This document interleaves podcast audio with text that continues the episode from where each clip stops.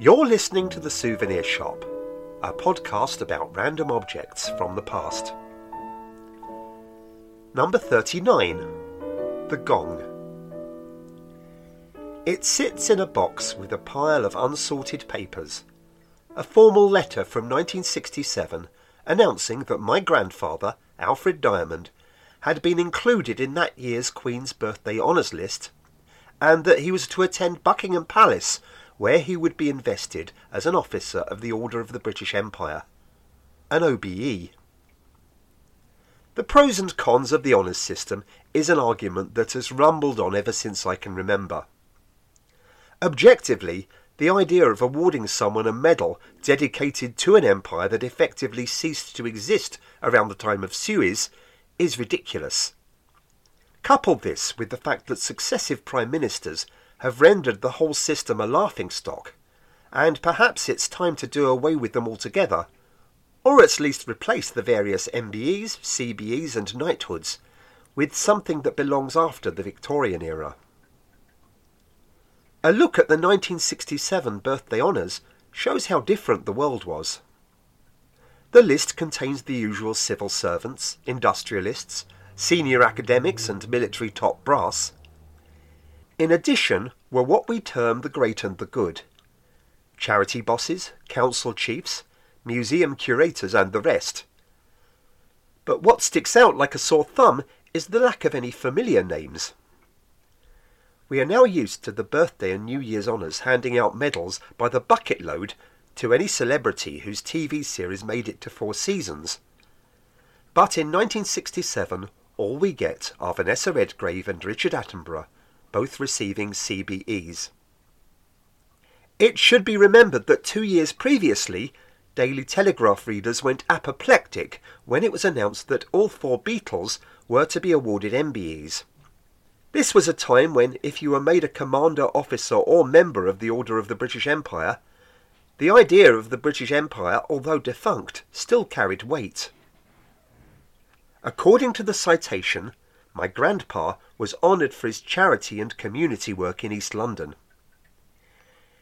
His rags to riches story is the stuff of blockbuster films and novels, with one twist. He remained a committed socialist right up until his death. Born in 1901, he went to Davenant Grammar School in Whitechapel but left at 14 without any qualifications. This was around the same time Grandpa ran away from home to escape his violent alcoholic father.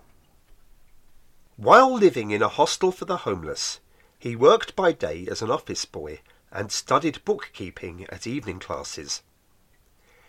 It was also around this time that he became interested in radical politics. At 16, he was secretary of the London branch of the Socialist Labour Party, a small organisation with no connection to the National Labour Party that eventually merged with others to form the British Communist Party. In 1917, the Bolsheviks overthrew the Russian government, and leftist parties all over the world fully expected the revolution to spread globally within days. To this end, Grandpa went to Leeds to organise workers in the northeast. As we all know, the Russian Revolution was yet another May Day that never quite made it to June, and Grandpa returned to London, the office, and his studies. Six years later, and now a fully qualified accountant, he began work at Arcos, the All Russian Cooperative Society. This was a commercial arm of the Soviet Union through which their goods were imported into the UK. But since Britain at this time didn't recognise the Soviet government, Arcos also served as an unofficial embassy for any diplomatic activity between the two countries. Relations between Britain and the Soviets collapsed in 1927 when Special Branch raided the offices of Arcos and closed the company. Grandpa, now married with a son, my father, endured a long period of unemployment. For the rest of his life, he claimed that he couldn't find work because he was blacklisted, although to his grandsons, the idea of a blacklisted accountant still sounds odd. But there was another outcome.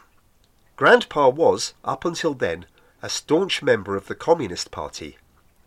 a party that repaid his loyalty by shunning him and his former co-workers, suspecting that the events leading up to the Arcos raid were an inside job. Although he remained a die-hard socialist and out of habit a Daily Worker reader, he now despised the British Communist Party, the Soviet Union, and their betrayal of everything they claimed to stand for.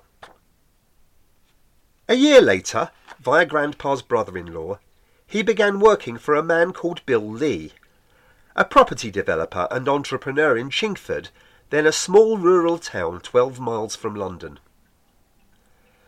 The family moved into a new semi-detached house and enjoyed their middle-class idyll until the 1930s recession bankrupted Lee, the house was repossessed, and they were back in the East End. Unemployed again and living in a Hackney council flat, Grandpa threw himself into community work by helping to manage a Jewish youth club in Stepney. One of the senior figures running the club also happened to be Alex Simpson, owner of DAKS Simpson, the clothing manufacturer and retail company. Grandpa was offered a job with Simpsons and quickly rose through the ranks, eventually becoming a financial director.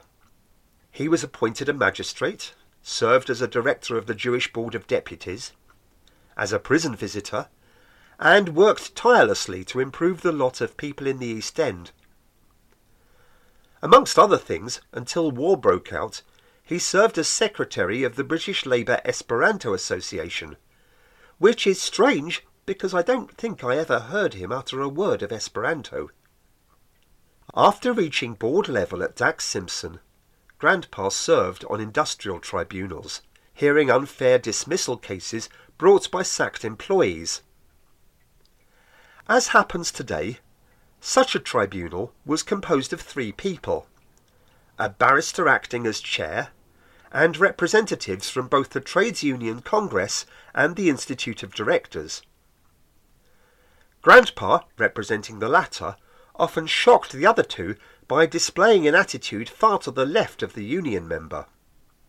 Eventually, his good works in East London led him to receiving his OBE. And being honoured in such a way had no effect on Grandpa's political views, with one exception. As a result of meeting the Queen, who asked him at length about his community work, Grandpa became a vocal supporter of the royal family and would remain so for the rest of his life. It didn't matter if it was Princess Anne's rudeness or Prince Philip's racism. If any member of the Diamond family disparaged the Windsors within earshot of Grandpa, they were quick to hear his defence. But when my parents started a modest antiques business, it didn't stop him calling them capitalist, or as he liked to term it, capitalist. Retirement in 1970 didn't slow Grandpa down. Among his various charitable and non-governmental work, he became a visiting lecturer at Oxford University, teaching law students about industrial relations and tribunal legislation. Not bad for someone who left school at 14. It was on one such trip that he fell ill. Stomach cancer was diagnosed, and he died a few weeks later in April 1978. After Grandma died in 1991, the medal, in its box, ended up with my father and sat half forgotten in a cupboard until the late 1990s, when my parents' house was burgled Amongst the cash, jewellery, and portable electricals stolen was the OBE. Dad requested a replica, only to be told that the honour died with Grandpa, and any replacement was impossible. All I have now is the letter. That was The Gong, written and read by Matthew Diamond. If you enjoyed this, then please hit like and subscribe on Acast or wherever you get your podcasts. And please leave a review. I'll see you next time.